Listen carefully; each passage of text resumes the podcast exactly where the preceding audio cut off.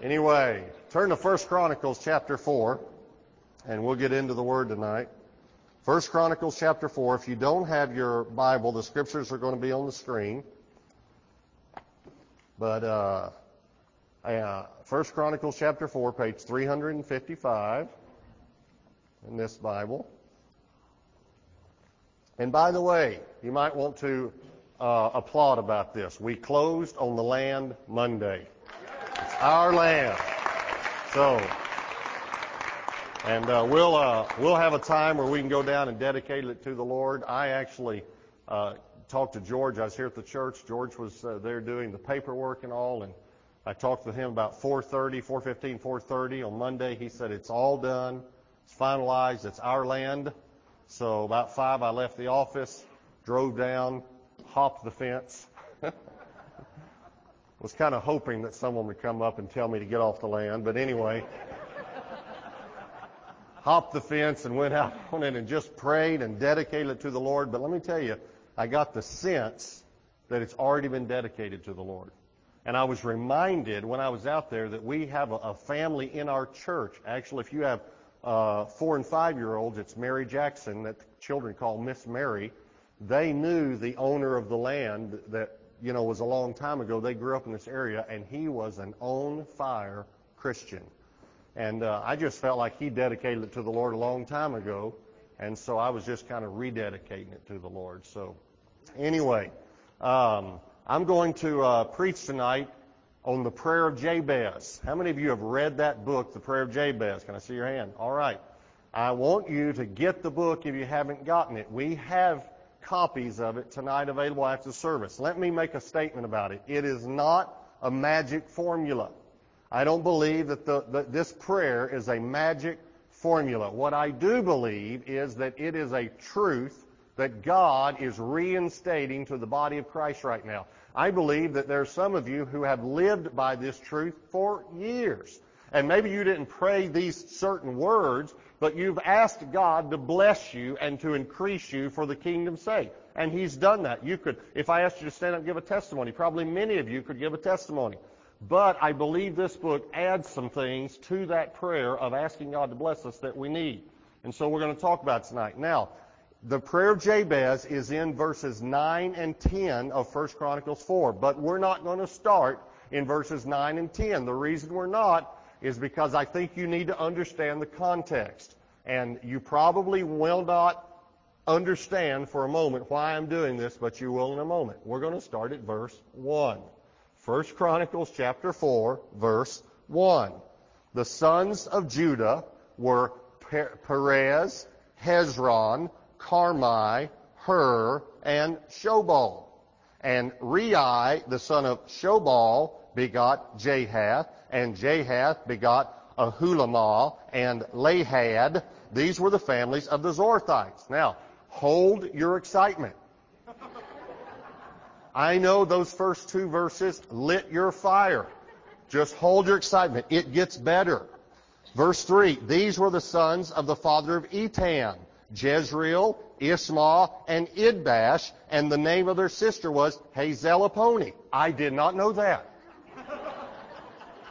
I did not know that their sister was named Hazelelponi. Verse 4, and Penuel was the father of Gedor, and Ezer was the father of Hushah. These were the sons of Hur, the firstborn of Ephrathah, the father of Bethlehem. I think you're beginning to pick up why I'm reading these verses. Are you picking it up? Because they're boring. That's why. But well, let's just keep reading because I, I, want you to understand something about these two verses. Verse 5. And Asher, the father of Tekoa, had two wives. I didn't know that either. See, you wouldn't know these things if you don't read the Bible. Helah and Nerah. Nerah bore him Ahuzim, Hepher, that's a good name, Hepher, Timni and Hashtari. These were the sons of Nerah. The sons of Helah were Zereth, Zohar, and Ethan. And Koz begot Anub, Zobebah, and the families of Aharhel, the son of Haram. Now, was that good? Wasn't that exciting? Now, before we read verses 9 and 10, I just want us to glance at verse 11. 11 and 12. Shelah, the brother of Shuhal, begot Mehir, who was the father of Eshton. Eshton begot Beth Rapha, and Tehinnah, the father of Ir Nahash. These were the men of Rechah. Now, the reason I did that is because I want you to know it keeps going. Exactly. And now, how many of you have well, I want to ask you this. How many, well, how many of you, when you're reading the Bible, I'll start to say read through the Bible, but I don't want to embarrass you if you haven't. But how many of you, when reading through the Bible, have come to the begots and you fudged a little bit? E.V. Hill was preaching one time and he said, I was reading the begots the other day. So and so begot so and so and so and so begot so and so and pretty soon I begot tired. Well, I understand that. Now let me give you the background. First Chronicles 4 is a genealogy. It's of the tribe of Judah. But this genealogy, genealogy starts in verse 1, chapter 1, verse 1. And do you know who it starts with? Take a guess. Adam. And it goes through chapter 9. This is the longest genealogy in the Bible. It is nine chapters and has 500 names. It starts with Adam and it goes through David's grandchildren. And if you don't understand, and by the way, when it got down to Abraham, Isaac, and Jacob, you remember God changed Jacob's name to Israel. And how many sons did Israel have? 12, the 12 tribes of Israel, what this does is when it gets to the 12 sons of Israel, then it goes through each man's lineage. Reuben, Simeon, Levi, Asher, Gad. It goes right through all 12 of them. Are, you following me? But it covers from Adam to uh, David. Now, Adam was born 4,000, born. Adam was created, let's, let's get that right, 4,000 BC. Noah came along from Genesis 1 to Genesis 6. Noah was in Genesis 6. Adam was 4000 BC. Noah was, 50, uh, t- pardon me, 2500 BC. 1500 years from Genesis 1 to Genesis 6. A lot of people don't know that. That's because they lived a long time back then. Do you remember Methuselah? Lived 969 years. It's a long time. So they were living a long time. From Noah to Abraham. Noah was at 2500 BC. Abraham was at 2000 BC. Moses was about 1500 BC. And David was about 1000 BC. Now remember this genealogy is from Adam to David's grandchildren. So Adam at 4000 BC, David at 1000 years before Christ. So how many years does this genealogy span? Over 3,000 years. You following me? So nine chapters and 3,000 years of genealogy is First Chronicles chapter 4, 1 through 9. And in verse 9, I want you to notice the first statement of verse 9. First Chronicles 4 verse 9. Now Jabez was more honorable than his brothers. Alright, stop right there. Listen to me. Ezra wrote Chronicles. Ezra is doing a 3,000 year genealogy. And all of a sudden, in the middle of the gene- genealogy, he says, now we come to someone worth stopping and talking about. Now we come to someone who was more honorable. I mean, it's good to be honorable, but it's good to be more honorable. He says, now I want to tell you about someone. He's in this genealogy is Abraham, Isaac, Jacob, Solomon, David, the biggies. They're in this genealogy. And basically, see, this is so amazing. He says, let me tell you something. Now, now I want to tell you about someone who's worth stopping for a moment and talk about. This is the only one he stops and talks about in the whole genealogy. That's why I wanted to show you that. It's amazing. And these are the only two verses in the Bible on Jabez. Only two verses. There's one other verse, but it mentions the city of Jabez. And what most theologians believe is that this man was so blessed that they named the city after him because God blessed him so much.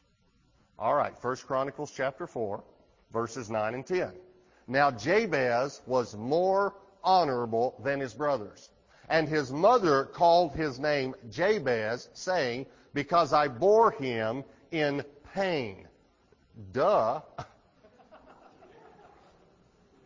Has there ever been a child that wasn't born in pain? Is there any woman here that can say no matter how many drugs they gave you, you had no discomfort, no pain? It must have been unusual pain. She named him Jabez because she bore him in pain, and the root of that word is sorrow. Now, verse 10. And Jabez called on the God of Israel, saying, Oh, that you would bless me indeed. This is the prayer of Jabez. And enlarge my territory. That your hand would be with me, and that you would keep me from evil, that I may not cause pain. And then Ezra says, So God granted him what he requested. Just these two verses. Jabez means pain or sorrow. This is the way he started. And your name is your destiny. His mother gave him the destiny sorrow or pain. As a matter of fact, there was another person that was named this by his mother, but his father changed his name.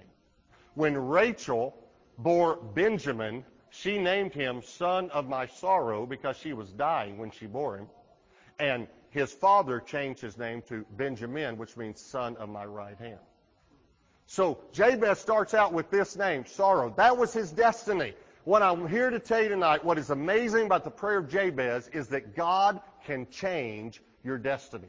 No matter what, how you were growing up, no matter what you did, no matter what you've done in your past, God can change it. He's simply waiting for you to ask. It's that easy. Now, um, I have to be honest with you. I, I, I, you know I'm very transparent. My name could have been stupid. Because I did more stupid things growing up than any person you've probably ever met. My wife can attest to it. My parents can attest to it. They knew me by my first name in the emergency room. That's the truth. The police in the city where I grew up knew me. I did stupid things. And not just foolish, I mean stupid things. I always did. And listen to me, I will never run out of illustrations because I did so many stupid things. Literally. I, one, I'll tell you about one. I was about 14, 15 years old, went to a Valentine's banquet at church.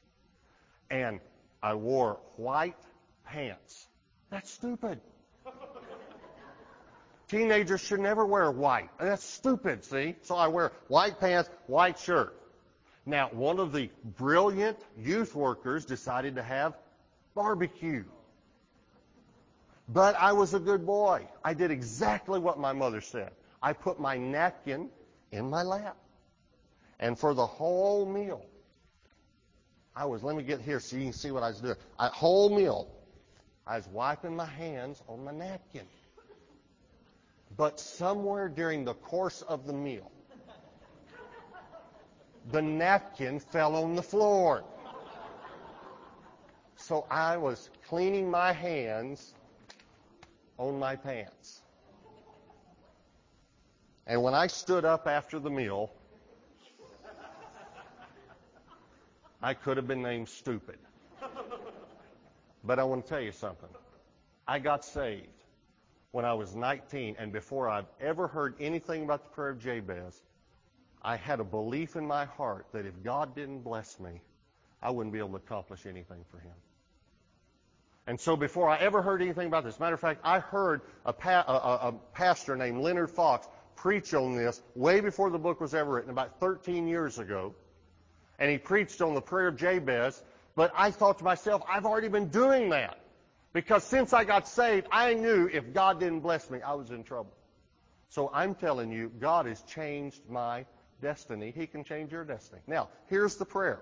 Number one, here's the first part of the prayer. Oh, that you would bless me indeed. First of all, he is asking God to bless him. Some of us believe that God, you know, uh, wants to bless us, but the problem is we don't ever ask Him. We don't ask Him to bless. We just kind of feel like, well, He just will bless us. Or some of us don't ask because we feel guilty. We feel like we've already been blessed too much. Or we don't feel worthy enough to be blessed. So we don't ask because we don't feel worthy. Whatever it is, there's a catch 22. Satan tells us somehow, don't ask God to bless you. That's a selfish prayer. James chapter 4 verse 2 says, you do not have because you do not ask. We've got to get over this feeling that we grew up with that it's wrong to ask God to bless us. As a matter of fact, later in this message, I'm going to show you this is not a selfish prayer. As a matter of fact, it's a very unselfish prayer. It's very unselfish. But Satan will give you a million reasons not to ask. You're not worthy. You don't pray and read your Bible enough. You still have this terrible sin in your life. Wait till you overcome that sin. You're too selfish. You're always praying for yourself. You ought to be praying for Africa. You ever heard something like that? He'll just tell you everything to get you not to pray. But it is His will and His desire to bless us. I want you to know that. God wants to bless you. He's simply waiting for you to ask. And He has chosen prayer as the vehicle for blessings to travel in. Did you hear that? He has chosen prayer as the vehicle for blessings to travel in. In the book, there's a story about a man that gets to heaven.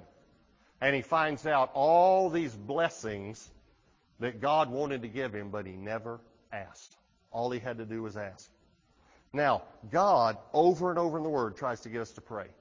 Over and over in the Word, He tries to get us to ask. I mean, it's all through the Word. As a matter of fact, He even says, listen, after you ask, then seek. And after you seek, then knock. And by the way, if you want to know what the difference is, I can give you a, a very simple illustration uh, between asking and seeking. It's the difference between a man and a woman, the way they drive. A woman will ask, but a man will seek. Is that right? A man is not going to ask for directions. My family has pleaded with me. Pleaded with me. Please, Dad. Please, Dad. Pull over and ask. No. No way. I am not going to ask. We may be going in the wrong direction, but we're making great time. There's no way I'm going to ask. You know why? Because I have to admit I don't know where I am.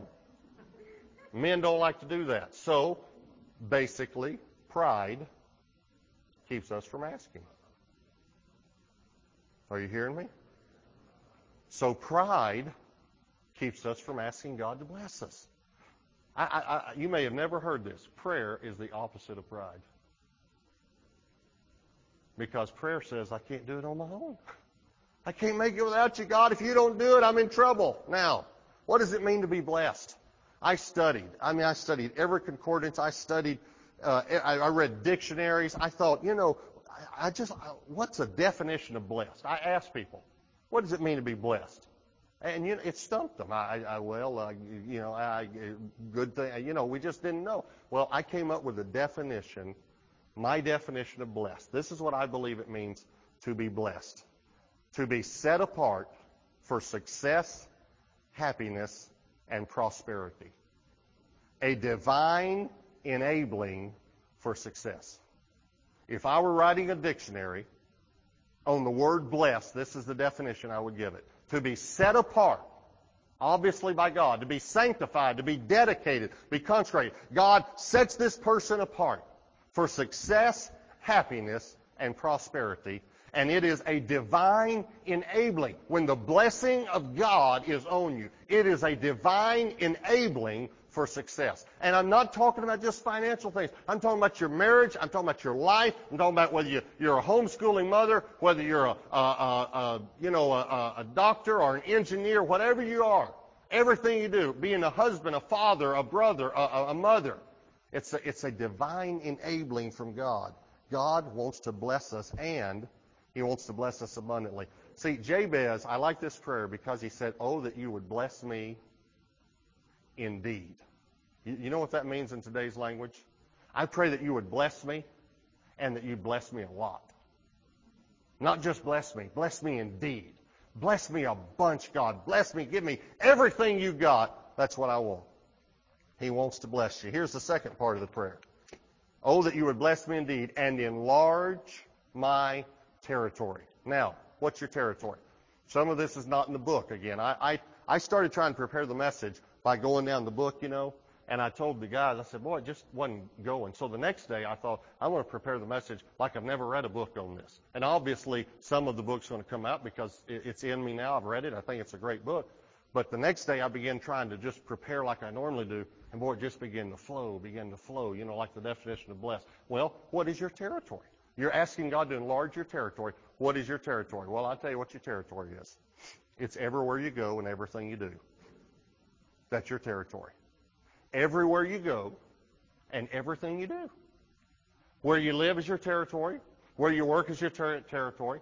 Where you serve in church, whatever. Uh, if you're if you're a, a stay-at-home mom and you homeschool your children and you sing on the worship team and you teach in children's ministry, that's your territory. And what you're saying is, God, I want to be the best homeschool mom. I want to be the best person on the worship team. I want to be the best teacher in the children's ministry. I want to be the best wife. I want to be the best mom. I want to be the best neighbor, because where you live, that I can be. I want you to enlarge my territory. And your territory could also be defined as your opportunities for ministry. See, what you're saying in, when you say, oh, that you would bless me, is you're asking for divine enabling. What you're asking for when you say, and enlarge my territory, is divine direction. God, give me divine direction every day as to where you want me to go and who you want me to minister to. Now, most of us, when we think about our territory, use the wrong formula, the wrong equation. Let me give you the equation most of us use. Most of us use this equation. My abilities plus my training plus my, plus my experiences plus my past. We don't want to forget our past, even though God says to. Plus my past equals my territory. That's the mathematical equation most of us use. Okay, let me try to figure out how much can I do for God? Well, how many abilities do I have? How about my training, my experiences? And I can't forget my past. It's always there. It's not always there.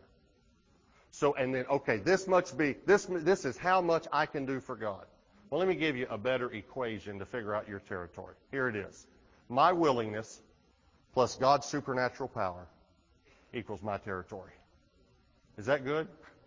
My willingness plus God's power, that's my territory. I mean, if God wants me to preach to thousands, I can preach to thousands.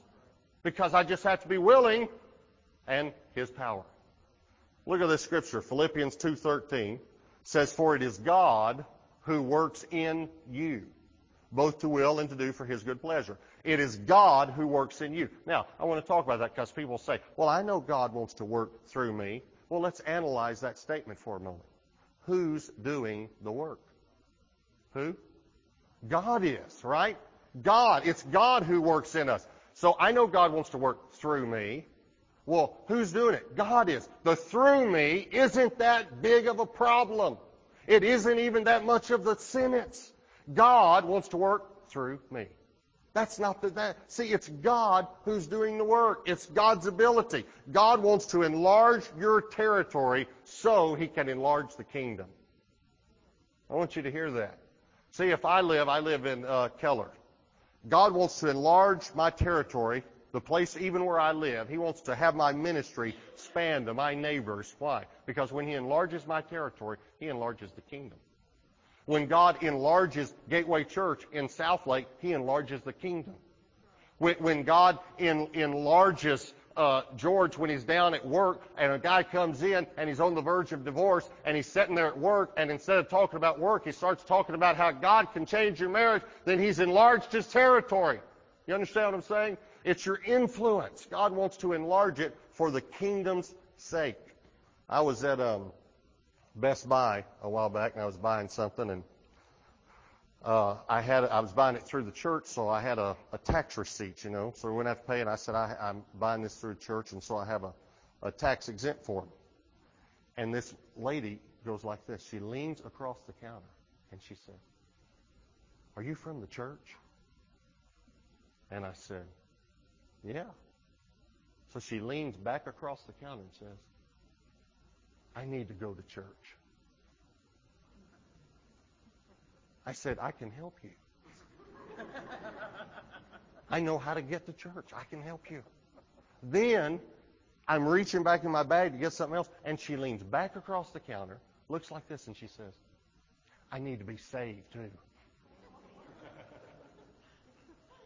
what, what, what's happening here? I mean, this is, this is easy pickings, you know. What's happening? God is enlarging my territory. He's enlarging my ministry opportunities. I can remember one time getting on an elevator at a hospital and just out of courtesy said to this lady, how you doing? Big tears. She said, not very well. I see my territory just got larger. Are y'all following me? God, I want you to bless me and I want you to enlarge my territory. Verse, uh, the third thing is he says that your hand would be with me. This is the dependence part of the prayer. See, what happens is if you begin asking God to bless you and enlarge your territory, He's going to do it. And long about now, you're going to realize, uh-oh, if God doesn't bless me and if He's not with me, I'm in trouble. Because I asked Him to bless me and asked Him to enlarge my ministry. Now I got all these people coming to me wanting answers. And you begin to pray, oh, your hand needs to be on me. I need your hand. I need the hand of God. I need your anointing. See, the first was divine enabling. The second was divine direction. This is divine anointing. I need your anointing on me. I need your power. This is when we begin to ask for His help. Acts 11 verse 21 says, And the hand of the Lord was with them, and a great number believed and turned to the Lord. Isn't that amazing scripture? For the New Testament, talking about the New Testament church. And the hand of the Lord was with them. Think about it. If you, if you begin to receive more blessing and consequently more territory, are you going to need more power? Absolutely. A basketball in my hands is worth about $19 a basketball in Michael Jordan's hands is worth about $33 million. So it depends on whose hands it's in. Oh, that your hand would be with me. Can I tell you something? You're worth more than you think you are when God's hand is on you. It's His hand that does it. It's His power. Here's the first, fourth part of the prayer. And that you would keep me from evil. This is a brilliant strategy for maintaining blessing. Do you realize that blessing is also a temptation? See, some people say poverty is. I'm going to tell you what, you really don't get tempted until you have something to be tempted with. That's when the temptation comes in.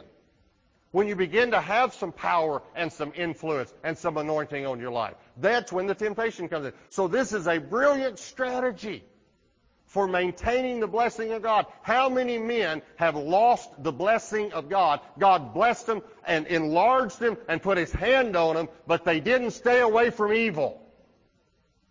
See, this is a great prayer, by the way. He says, and that you would keep me from evil. Listen to this. Not through evil. Not through, from evil. Let me explain what I mean. Matthew 6:13, Jesus said, "When you pray, this is the way you should pray, and do not lead us into temptation, but deliver us from, not through, from the evil one." In other words, we don't even want to be anywhere around temptation. He didn't say, when you pray to God, you pray, God, help me make it through temptation. He said, help me not be anywhere close to temptation, God. Nowhere close to it. And then 1 Corinthians 6:18, very short, but it says flee sexual immorality. Guess what? It doesn't say try to overcome it. Are y'all following me? It says run from it. Get as far away as possible as you can. This is my prayer. My prayer is not, God, help me make it through. My prayer is, I don't even want to see it. I don't want to be around it. I want to be so caught up in you. You know the time when you're most vulnerable is right after God's used you. Right after God's done something in your life big. You're most vulnerable. The guy that uh, wrote the book is actually the, the guy that started the ministry, walked through the Bible. And he said he was speaking at a place and he got on a plane and he was just praying the prayer of Jabez to himself silently. He's been praying it for 30 years. Oh, that you would bless me indeed and enlarge my territory. But he was concentrating on, and that your hand would be with me, and that you would keep me from evil. Because he knew he'd just spoken to a lot of people, and God had really moved. He said, Oh, that you would keep me from evil. God, keep me from evil. God, keep me from evil. He got on the plane, and he had to sit in the middle seat rather than the aisle or the window. And both men sitting beside him opened up a pornographic magazine. Both of them. And he said to the Lord, Lord, I don't want to keep my eyes shut the whole flight. You know, I need your help. God, that you would keep me from evil. I don't want to see this right now. And he said, all of a sudden, the man on his left cursed and put the magazine up. Just like that. And then the man on his right cursed too and put the magazine up. And about halfway through the flight, he got to thinking about it and he got to laughing so hard that they asked him, What are you laughing about? Both men. He said, You wouldn't believe me if I told you. This is a prayer, God, that you would keep us from evil. I was on a uh, ski trip one time. I was actually ministering in uh, Denver, Colorado, and we went skiing one day during the day. There's uh, four, uh, uh, four of us who were pastors. We went skiing. And I was skiing with a guy who had never skied before. He fell, I think, about 57 times on the way to the ski lift. and we were trying to help him, and we'd made it up, you know, one time about halfway up a green for him and came back down. We were going to do it again. He kept falling. He just, just it's continually. I mean, he, you could just look at him, he'd fall down, you know. And so uh, all of a sudden the chair comes around. Well, when the chair comes around, you got to go. So I scoot up. Well, he he falls. Well, this lady who was standing in line behind us, she just scooted up, and I'm, you know, you look this way, and I sit down, and I turn around, there's this lady sitting there. So here we go up the ski lift, you know. And uh, I look back, and the guy, you know, he's like this on the ground. So I, I'm riding up this lady I don't know, and all of a sudden she says, she starts talking to me, and then she says to me, "Would you come by my room later tonight?" Just kind of straight out, you know. And I said, uh, no, thank you. I'm, I'm married. Trying to be polite, you know. And she said, uh, I, so am I.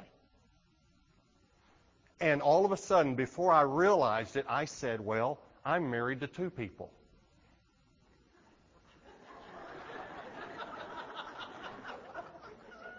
and she said, excuse me?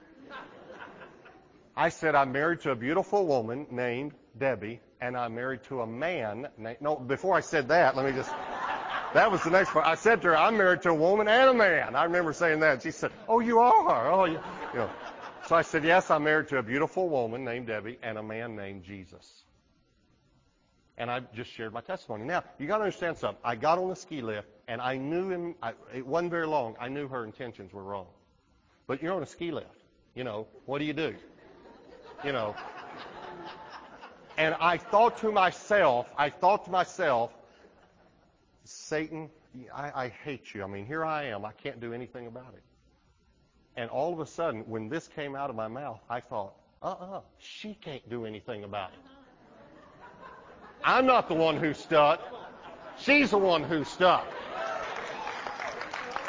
And so I just gave her both barrels. I said, and when then when I was 19, I got saved, and I had you got, and you'll never be happy. And well, I just gave it to her, you know.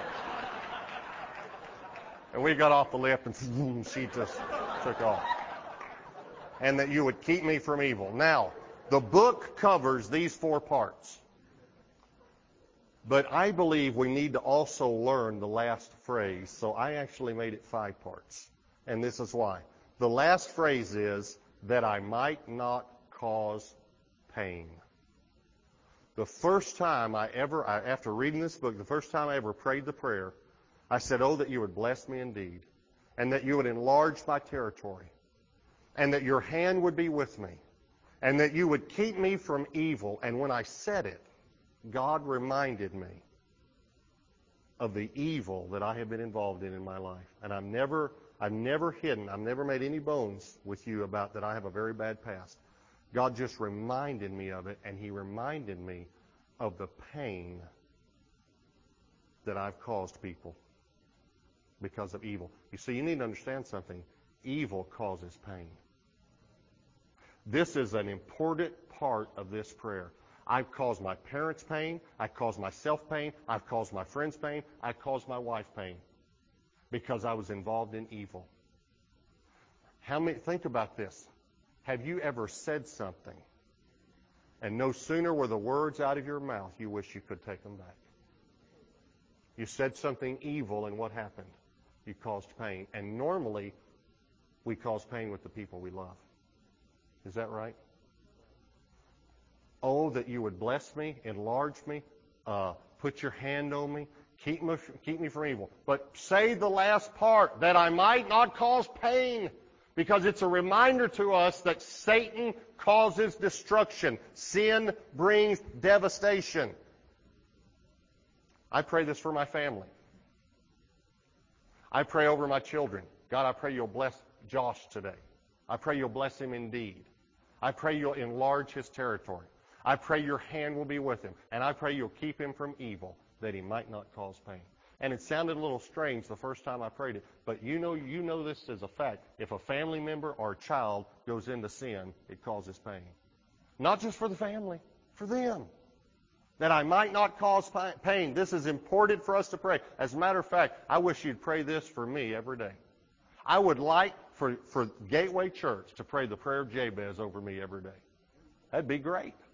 Oh, that you would bless Robert indeed and enlarge his territory, and that your hand would be with him, that, that as he's preparing messages, he'll get more revelation than he's ever gotten in his life, and that you would keep him from evil, that he might not cause pain. Prayed over our staff, prayed over the entire church, prayed over your family. See, some people feel like that this is a selfish prayer. But I think it's a very unselfish prayer. You want to know why? Because Jabez started out causing pain. And the whole reason he tells us why he's praying this prayer, right now, he tells us. He says, God, I want you to bless me. I want you to enlarge me. I want your hand to be upon me that I might not cause and keep me from evil. And then he says, because I don't want to cause pain. I came into this world causing pain and sorrow, and I don't want to cause sorrow anymore. See, it's amazing me God put this in the Bible, these two verses. I think he put it in the Bible to let us know that he hears the prayers of regular people. Not, not big shots, just regular people. That's Jabez. And Jabez says, I started out this way. Listen, Jabez's destiny wasn't being blessed. His destiny was pain and sorrow. His mother had spoken it over him. Have you had things spoken over you? You're stupid. You, you can't learn. You'll never succeed. You'll never go, you'll never succeed without me. Well, that's a big one. You'll never make it without me. Here's one. You have a learning disability. Can I tell you something? Our generation is the most adept at putting labels on children that I've ever seen in my life. And I'm going to tell you what they are. They're not labels, they're curses. They're curses. And the parents need to say, no. No, our child is blessed, and our child is blessed indeed. If you've had a label put on you, I'm here to tell you tonight, God has another label for you. He has a good label for you. And see what's great about this prayer is it's an upward cycle. Cycle. You just get better. You just go higher and higher. Oh, that you would bless me indeed, and He blesses you and enlarges you, and then you pray it again, and you just keep going up and up and up. There are three things in Scripture that open the heavens. One is obedience. The second is giving. Three things, if you'll study, that open the heavens, and open heavens represent blessings obedience, giving, and prayer. I'll show you one scripture. Luke 3:21. When Jesus was baptized, it says when all the people were baptized, it came to pass that Jesus also was baptized, and while he prayed, the heaven was open. And some people have never seen while he prayed. We know the heaven opened and the Holy Spirit descended and the Father spoke, but it was while he prayed. And there are many references to this. See, let me tell you what prayer is like. Prayer is like poking holes in a canopy full of water over you. Think about a huge canopy of water, full of water, and those waters represent the blessings of God. And prayer is just sitting there poking holes in that canopy. But let me tell you what happens with water. And let me tell you what happens with blessings. Eventually, that canopy is going to tear, and you're going to get drenched with the blessings of God. That's what prayer is. Just about a month ago, see, I knew God wanted us to have land. I knew God wanted us to have land in Southlake. I knew God wanted us to have a temporary building to move into so we could have a Sunday morning service while we were building our building. But let me tell you, I learned something just a month ago because I knew, well, it's, it's your will, so it's going to happen. It's your will, so it's going to happen. And one Saturday morning I was up here. Most Saturday mornings I come up here and just pray. And one Saturday morning I was up here just praying, and all of a sudden the burden just got so strong on me. I said, God, we need land. And I don't know if anyone else was in the building because I might have scared them. I mean, I just began to yell, God, we need land. Churches, three other churches have started in Southlake in the last three years, and all of them bought land outside of Southlake. This is a stronghold. And I stood up and I began to take authority over spirits that have held this cap, this area captive and didn't let any church really grow and, and reach people and disciple people. And I'm, for about two hours, and I took, after I take authority, then I, got, I fell back on my knees. God, we need land. We need a building. We need a place to meet. God. And I just began to pray. I mean, it just came on me. And at the end of that two hours, the peace of God just came in the room. And the Lord said, It's done. It's done. And I learned something, even as a pastor, because we know God wants to bless us. But somehow we think, well, God will just do it. He'll just do it. Let me tell you something. He's waiting for us to pray.